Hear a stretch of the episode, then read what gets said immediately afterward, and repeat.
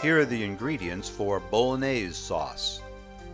Olive oil, garlic clove, onion, chopped tomatoes, Italian parsley, white wine, marjoram, fresh minced rosemary, butter, chuck roast, water, red wine, grated Reggiano Parmesan cheese, heavy cream, salt and pepper to taste.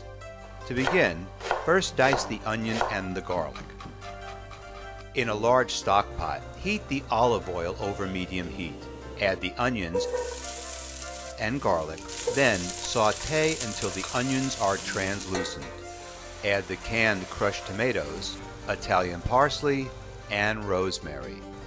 Then stir it up. Add the white wine and the marjoram. Bring it all to a boil and then lower to a simmer and cook it uncovered for three hours. In a second stock pot, heat the olive oil over medium heat. Add the meat and brown each side. Then add the red wine, add the water, and garlic. Bring it to a boil and lower it to a simmer.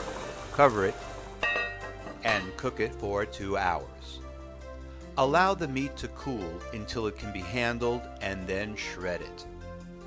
Then add it to the sauce, add the heavy cream, then the Parmesan cheese.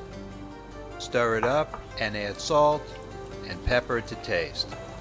Cook it all uncovered for an additional 20 minutes.